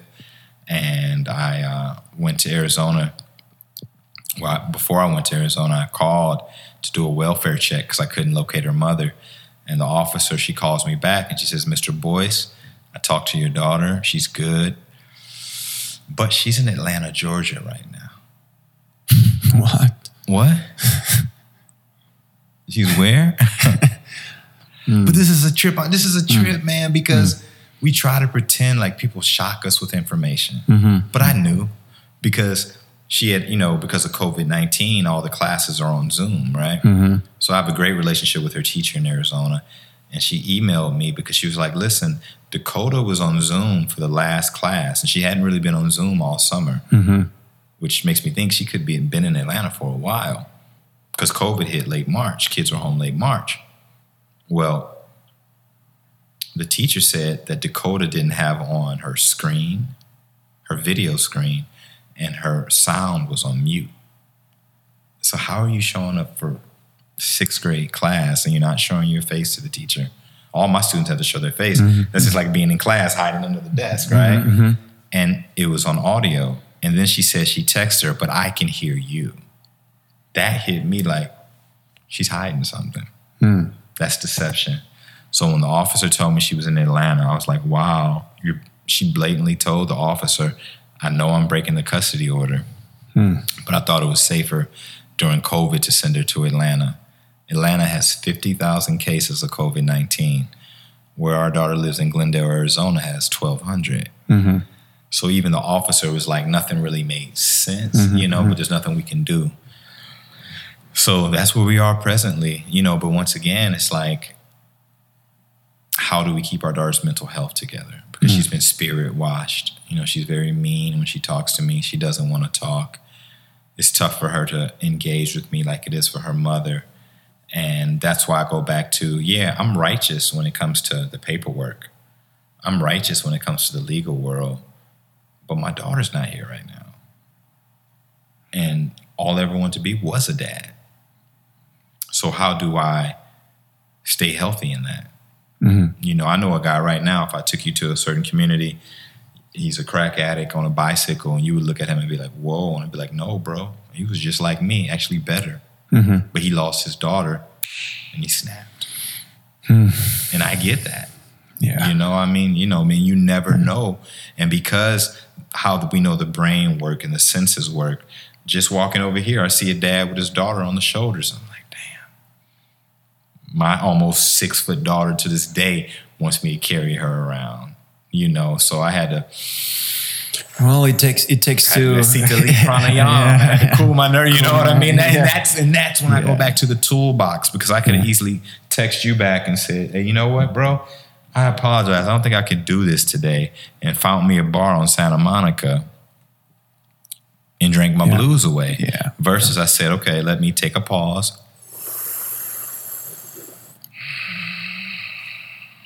And know that it's just an illusionary thing going through my nervous system right now.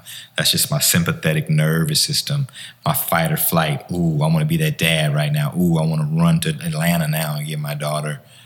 It's like, no, and going back to the gift of Yeah, breath, that's the gift the gi- breath. gi- gives you that yeah. that opportunity to to spend less time in that sort of uh, blind reactive mode. Right, and, and, and be more of Yeah. okay rather than I'm just gonna run to a bar and you know Yeah, get yeah. shit phase. Let me just cool down with the bread take a moment, really, right? right. But So your your daughter now is almost is twelve. She's 12. and you're teaching all these kids are pretty much yeah. similar ages and yeah, stuff. Yeah. They say words don't teach anything, Right. right? So, what are the most important teachings you try to convey to these kids and to your daughters? You think at this point in your life, what's the most important values you like to cultivate for these kids? Mm. Self love. How can that be cultivated? um, just through the practice. You know, it's so crazy because my master teacher, I used to think he was a bullshitter because it, it, he would only use a few words. It would always be like the practice, the work. Mm-hmm. Mm-hmm. No, I want something more intellectual. I want mm-hmm. something more, you know. And it's like, no, I mean, through the breath, you're able to go into the spirit and then through the spirit you're able to realize you're just on a human journey so that when your hair doesn't look like the white girl's hair. You've done so much work, you become comfortable with how you look. When you don't have economically what other people seem to maybe have, you do the practice, you do the breath, everything's okay. You know, I just, I don't know, like I would have had a great intellectual answer for you a while ago, but it's just really you know the practice like when i'm dealing with youth i mean And when you when you when you said the practice, w- w- um, just the, besides the oh, breath, bre- oh, the what besides is- the breath um what is the practice? oh it's just the breath The breath. yeah the literally practice of breath. yeah the practice of breath i literally man i'm at a point because i've had so many i mean i've dealt with people that are full paralysis Mm-hmm. they can't give you anything but the breath Yeah. you know so it's like I go from that standpoint. You know, I had a student for three years. He was a blind. He was a comedy writer, and he was fully blind since sixteen. And the five senses. You know, I love meditation tool, and mm-hmm. I should say meditation and stillness. Meditation and stillness, because from the head up is where all these five senses that causes suffering live. Yeah. So it's that constant check in to be how do you oh just be present. Just be in the now. Like, okay, Eckhart, that looks cool on the cover Yeah. of the book, but I need to practice on how to be now, Yeah. how to be present. And I mm-hmm. think it's, you know, the breathing and the meditation and the body really last. Mm-hmm. You know what I mean? Because I deal in communities of high levels of type 2 diabetes. I live in the communities of hypertension, you know, and I know that with the breathing and the meditation, that can tame all that. And in the body, you know, doing the breathing, it's like you don't need to do abs if you're doing it, if you're pulling in that belly and that the holds, you know. So Yeah. This reminds me of uh, a story. I don't know if you heard the story. There's a story of um, there's this professor is he's traveling on this ship and he has all the letters be before his name. He has a PhD, the MD, whatever, right? So a nighttime comes and and uh, there's a young boy working on the on the ship and they're uh, up and uh, they're looking at the stars and they start having this conversation and the professor tells the, the young boy, the young boy, have you ever studied geography? And the young like, no, I, I don't know what that is. Never heard of it. Young boy, you have wasted a quarter of your life. Geography is the science of the continents and how this and that. Okay. Following night, again, there's an encounter. Professor asks the young boy, Young boy, have you ever studied oceanography? Oceanography. It's like, oh shit, no. says, young boy, how come you're not studying oceanography? That's the science of oceans. You have wasted two quarters of your life, half of your life. This young kid is like, oh shit, I'm depressed. So next day, same thing. This time, professor asks, have you ever studied astrology? Young boy is like, oh shit, no. Astrology, says the professor, is the science of the stars, this planets where you travel. Is like, young boy, you have wasted three quarters of your life. Young boy is like, oh, shit, you know, I just wasted all my life pretty much. Next night is the young boy, you know, turn. He comes running. He's like, Professor, Professor, have you ever studied swimmingology? And Professor's like, Swimmingology is like, "Well, I haven't heard of that. What are you talking about? It says, swimmingology is the science of swimming. The bar, the the sheep just had a wreck and is sinking, and only those who know how to swim are going to survive. Professor, you have wasted all your life. See ya. uh, see, So it's, it's all about like it doesn't matter intellectually how many books yeah. you're gonna eat and everything. It's on, about the practice. Yeah, it's about the practice, and that, and that's what I try to convey is you know because you're dealing with people that you know going to college may not be their journey, and right now, if you can take this wellness practice and not only make it work for you, but make a it's a vocation. You know, vocations are gone now. You know, and people look down on vocations. I mean, I wish I knew how to fix a toilet. I wish I knew how to put pipes together. You know what I mean? You'll always be needed because the toilet's always breaking. And nowadays it's called YouTube. Right now, right, right, right, right, right. Nowadays it's called YouTube. So, you know, and then they still don't do it right. Still got to call the plumber, right? And they make Yeah. more money because it's like, oh, you fuck these pipes up worse. It's the You Bart. Bart Simpson, right? Right, What's the name of the of the dad Simpson? Um, Who likes to fix everything and ended up fucking up I, mean, everything. I haven't seen in a while. What's his name? Homer. Homer. No, is that Homer? Yeah, yeah, yeah. yeah, Homer Simpson. Yeah. Yeah, man. So I, you know, my thing is pretty simple, man. It's just trying to, you know, and take the wound, get the wounds out. You know what I mean? It's a lot of wounded babies in the black community. You know, it's it's an imbalance of what's been done to us in this country. I mean, and that's why I had to let the anger go once I realized my position in the war. And that's what's so interesting about what's going on now. I had some students, Mr. Melvin, you're not posting about what's going on with all the killings. Mr. Melvin, I said, because I'm a medic in the war. Because you're a what? I'm a medic. I'm the doctor in the war. The doctor didn't go fight on the front lines. He stayed back when the wounded people came and he bandaged them up, gave them inspiration to send them back out. I'm showing our people how to calm their nervous system through breath, understand the manipulation that's going on, learning that once you know, we, we used to read a newspaper, put it down, and then process that news for the next eight hours. Now, in five minutes, you can get 800 articles and have no time to process it because now you got another 800 articles you're processing. I only need to know how somebody died once. I only need to see a video, actually, never, because the words are enough. But if I do see the video, I definitely only need to see the video once. I got people I work with, I can't stop looking at it. Yeah. I can't stop. I was like, I know you gotta stop though, Yeah. because it's too much. Yeah. And if you don't know how to empty your trash can, you're gonna have a whole room of fucking trash. And and So you're you've you clearly have chosen to be part of the solution, not the problem. oh yeah, yeah, yeah, yeah. What do you what do you feel not externally but internally is the biggest enemy of black people in this country? Biggest enemy. Internally. Hmm.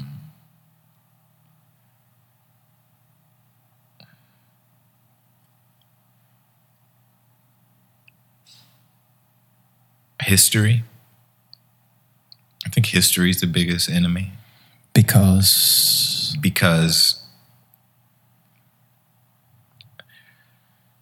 people have had things embedded inside of them since childhood. I mean, some devastating things happened in our community that are so devastating that people forget it's a short time.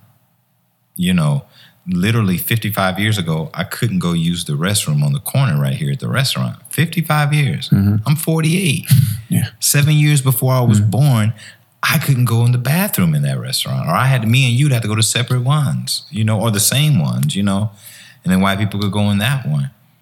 So it's a lot of wounds. History is the biggest enemy because people can't let go of history because we're not practicing letting go. But do we let go of history? I mean, I live in Glendale right now, and you know, April 24th, they celebrate the genocide that happened with the Ottoman Empire.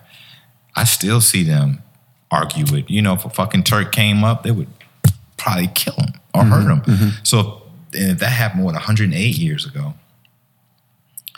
But they don't have to deal with that Holocaust anymore. We don't ask them to forget. We're asked to forget about it. Oh, it's no big deal. It is a big deal. We're, we're not loving the way we should love. We're segregated still. And, you know, if you think about Martin and Malcolm, what was scary for America was that they were meeting in the middle.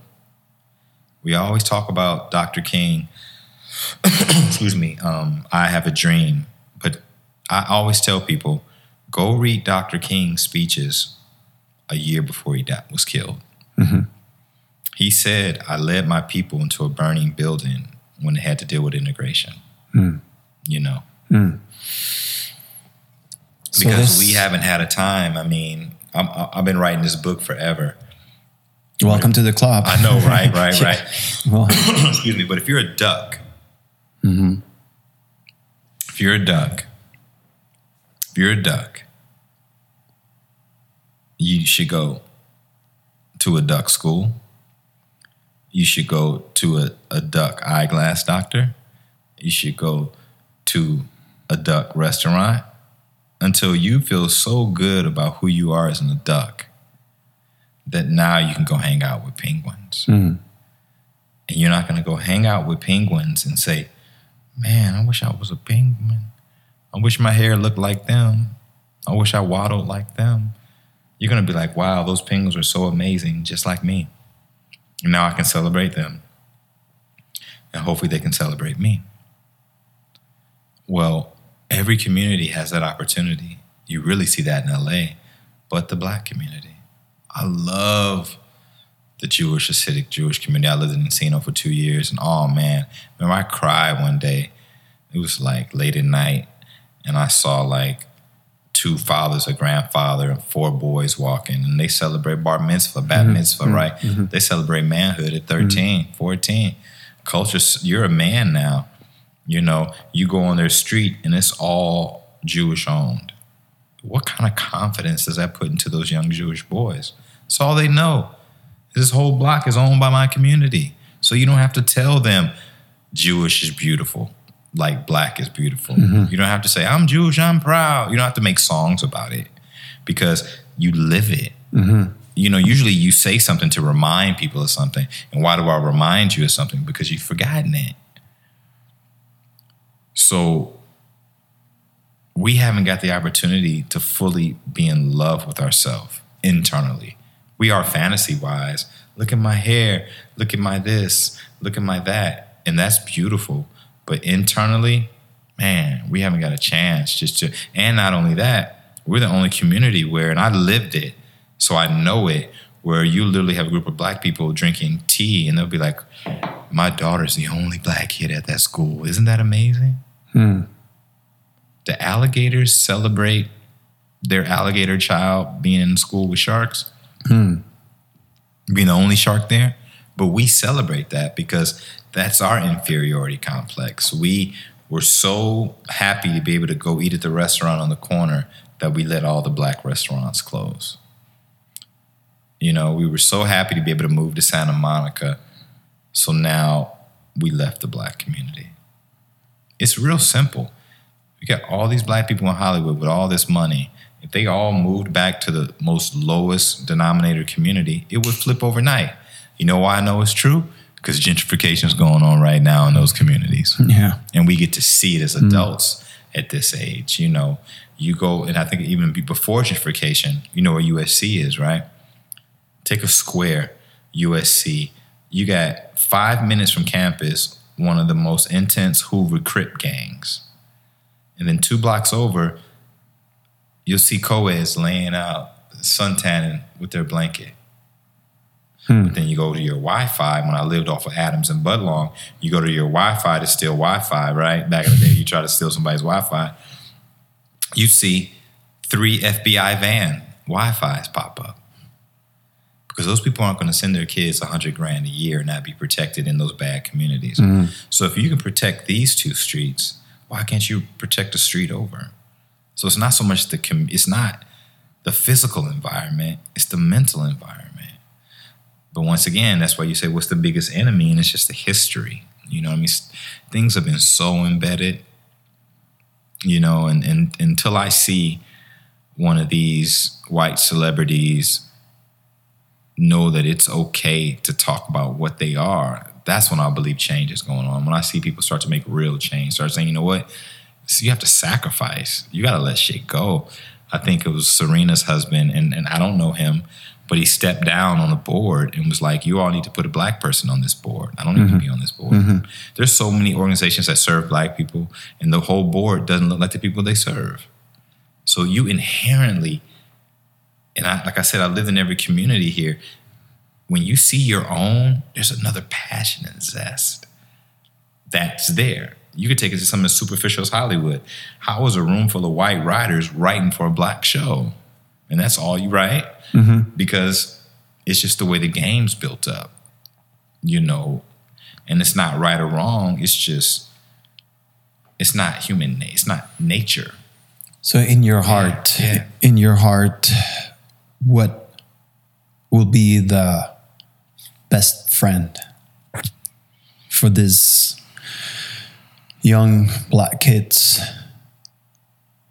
growing up in these times? What would be the best friend you can present to them, introduce to them mentally? Best friend, Yeah, mentally. mentally, themselves. What does that mean? the man, it's really all about the self. I mean, as simple as it sounds, it's really about What is the self? That's the spirit, what's the spirit? the energy.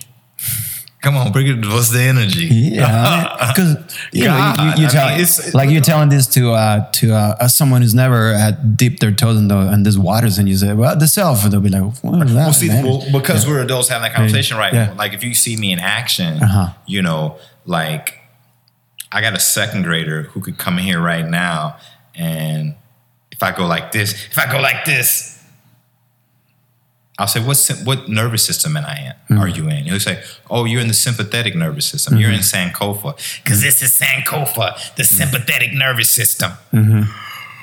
This is Pamoja, the parasympathetic nervous system. Mm-hmm. So then I'm able to tell my students when they're running around the class, should you be in Pamoja right now or should you be in Sankofa right now? Oh, I'm sorry, Mr. Melvin, I should be in Pamoja. I should be mm. resting and digesting. So that's why, like I said, the, the question is tough to answer, like what's to sell, but all I know is I'm just giving these tools. And, You know, it's like I can I can tell you how to build a house or I can give you the tools to build a house. You may never build a house. Mm, yeah, You may not build it until you're 30 years old and realize, okay, now I need these tools. it's like you can give them a fish for the day; they can fill their bellies, or they can teach them to fish for the lifetime. for a lifetime. And, and So you you truly believe that through these practices, method, breath, and so on, you're actually guiding them back to who they really are themselves. yeah, to themselves, yeah, to their higher self. You know, if you look at it as a higher vibration, you know, I, brother, I'm in the cut. I'm in the cut. I see shit that people talk about. Mm-hmm. I'm on the bus. I'm on the 115, which is the Manchester bus. I'm on there with 30 kids at Inglewood High School. I'm on there with 25 young black girls who all have on weaves or who all have on wigs mm-hmm. because they don't feel comfortable with who they are. A whole bus, not three or four, but a whole bus because the culture that's been sold to them is you're not enough. Mm-hmm. Is you don't you got to cover up who you are. Mm-hmm. I which which also Yeah, yeah. in, in a minor scale but happens a lot too um, in um, i know in south america places Yeah, like yeah, colombia yeah. and i know here in some places sure. the size of your breast Right, right. the size of your butt so there's all this plastic surgery where you Right, inject right. all this crap into your breast because there's a belief that you're not enough Right. that you need to have a, Right. you know a big But, but take that analogy. I live in the valley. I mm-hmm. see that all day long on mm-hmm. Encino. So 2 mm-hmm. blocks of that, right? That's probably the most healthiest way to get it done. But go to the black and brown communities, our babies are dying in in in, in Motel Sixes, getting cement shot in their butt. You know, so it's you know that's probably why I never get invited to parties or hang out a lot because I'm in. I'm I see it all all day long. I see what the music does to our babies. You know, mm-hmm. people, oh, you don't like Meg the Stallion, oh, you don't like Beyonce. Mm. Yeah, because there's I get to see what's happening to them. Mm-hmm. You know, I get to see it and and I don't like what I see. But I, you know, because I grow up I grew up so diverse, mm-hmm. you know, and I and I and I because of the organizations my parents had me in, I'm six degrees separation from every black CEO my age. I'm six degrees separation from every black doctor. I'm six degrees from every black affluent person. I'm six degrees just because I was part of an organization called Jack and Jill of America, which is one of the most black elitist organization.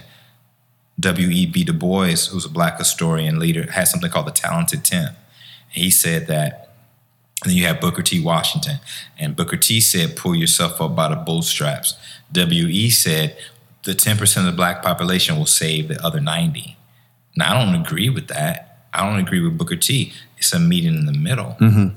But now we got to save ourselves. There's not going to be some, some, you know, you have a lot of black talking heads. Mm-hmm. You have more black talking heads than you have more black people on the front work doing line on the front work you know mm-hmm. and i understand why i mean if i would have finished my phd I would have been part of the 2%. Only 2 to 4% of black people have PhDs. There's only 5% black doctors. So automatically, you all become NBA ball players when you reach heights. Mm-hmm. So it, it puts you away from the community. And I've made choices, and I don't want trophies for it, but goddamn, if I leave, who's there? Mm-hmm. Who's there? You go right now. There's a guy named James Woods in Riverside, that yoga dude on on Instagram. That's the only black dude I can show you that teaches kids yoga. But yoga is in all LAUSD schools. So what's that mean? Who's teaching them? You know, so I just I am um, man, you asked so many great questions about who's the enemy. I just think history and um yeah, yeah, man. Uh, Do you feel in your heart? Do you feel at this point in your life you are a successful person in your journey? Oh, that fluctuates because I'm human. You know, all I ever wanted was a family. You know, all I ever wanted was to be able to wake up, see my daughter every day, have more kids, you know, have a wife. You know, I, I had that concept in my mind. So, in that area, I don't feel as a success.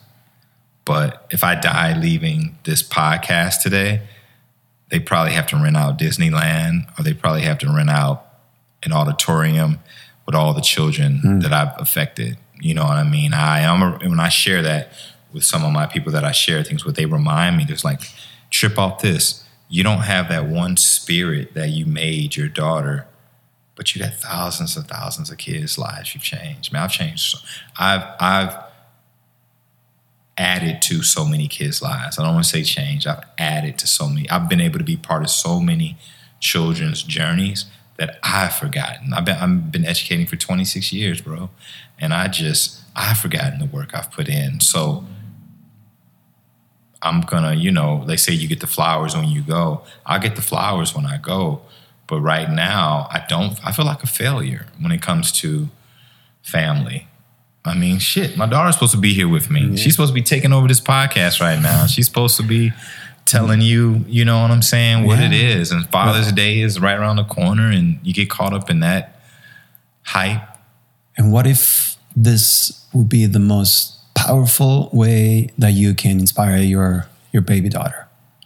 What if this separation you have right now, this moment, and eventually, when eventually, God willing, you know, she has her own uh, opinions and own rights, and Right, she's uh, right, you know, right. older enough, and this moment's actually where the moment's more uh, powerful in her development, and the way it's Yeah. happening is really the way it's serving her. Well, yeah, yeah. I um, I think just reminding her that she doesn't owe me anything because I know academically, I know intellectually what phases she'll go through now. You know, she's gonna go through hating mommy for a little bit because she'll be mm-hmm. like, "Damn, you kept me away from daddy." Even though I want to be with her, I'm still not there. So that anger is there. I just want her to be able to move through those wounds smoother. You mm-hmm. know, so I'm just you listen to my album that I did, my album before that. It's just homages to her. You know what I mm-hmm. mean? But once again, brother, I saw her before she was formed.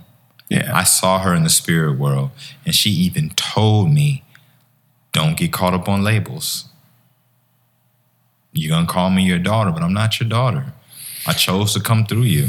So I'm just, you know, I I I- I find faith in the physical world that I pulled my daughter out the womb. My friend Paul Cauldron, I'll never forget the blessing he gave me. He was like, make sure you deliver your daughter and put your hand right over the vagina so that when you pull her out, you take her over to that little cart with the light.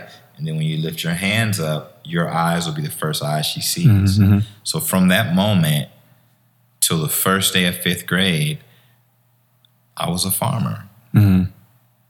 And, you know, Yeah, but you, I don't know, just hearing about you, Yeah. what you say, and I, I think is extremely successful with the wisdom. I understand that there's no labels, there's no, Yeah, I am your father, I am your maker. And I can completely relate because five months ago, I also was the one pull daughter on, brother. Yeah. from, you know, Yeah. and uh, that moment, um, oh, there's no way you, you can express that with words.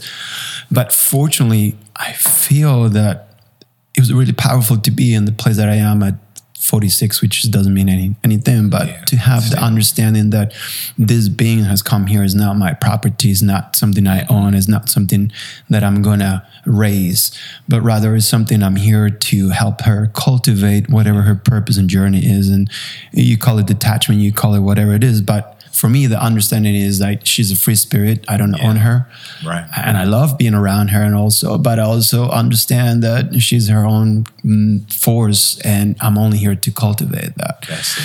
That's it. Um, Yeah. So I just want to just. Uh, it's been almost two hours, brother. Really? It Yeah, feels- that's- been a that's how it flow. is. Yeah. That is space and time continuum, baby. Time's So a you- construct. Space is it. The last thing, uh, I would just to close this, uh, since you spoke about that, um, I know you you just released on um, on Bandcamp. You released this new album, Spoken Yes, Yoga. So yes. Spoken Yoga is a way of Well, that's the name of the site. Mm-hmm. Yeah, that's my business name. But the um, the album is called "The High Ate Us," Mm-hmm. and I named it that because it's a play on words. There's the word hiatus, which is of course a break Yeah. or something, yeah. And that's the break I feel like I have with my daughter these last two years. But the high ate us. That the high of her physically being Mm-hmm. ate me up at a time. You know. So yeah, I released that on Bandcamp now. Um, it'll be on the major streaming services on Father's Day.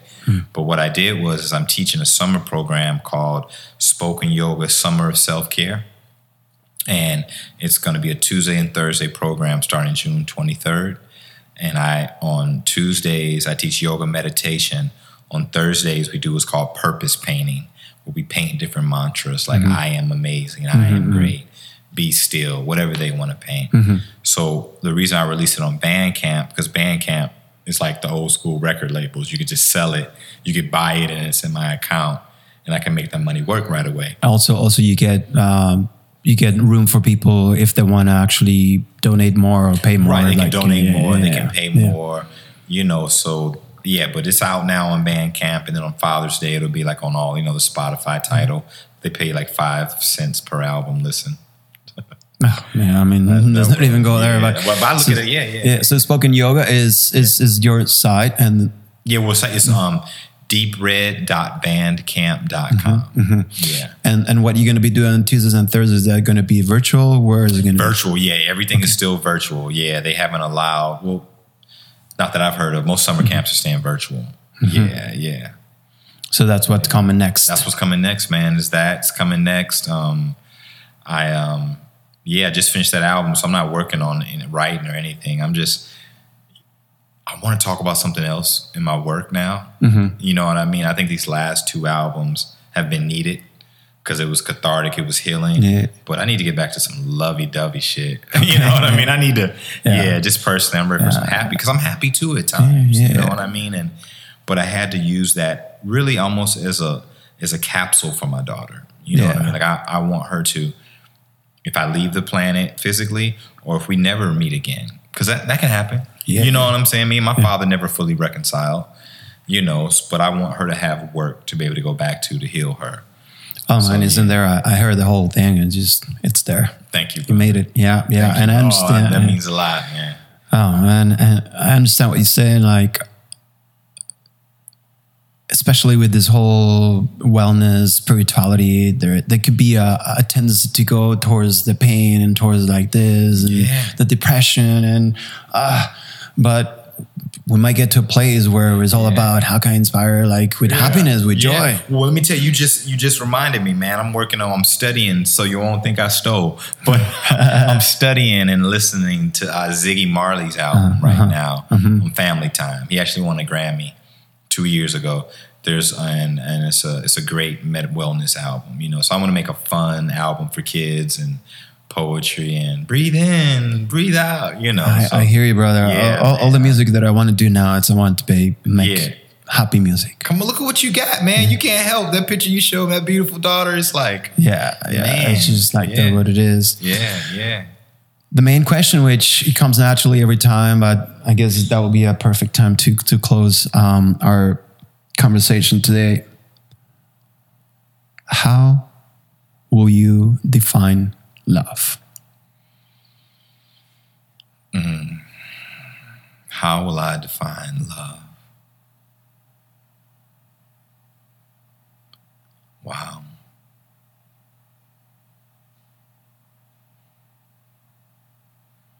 Just being, I define love as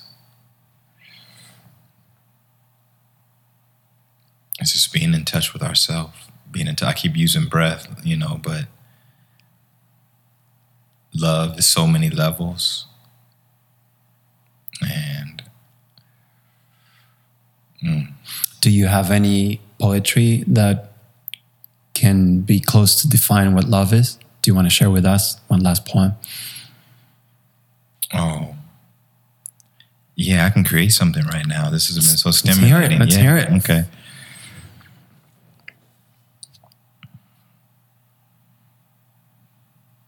I close my eyes, and there you go. I feel the wind touch my skin, and there you go. I smell your favorite dish, and there you go. I feel my inhale touch my upper lip like the palm of your hand used to touch mine, and there you go. I hear your favorite song, and there you go. You never left.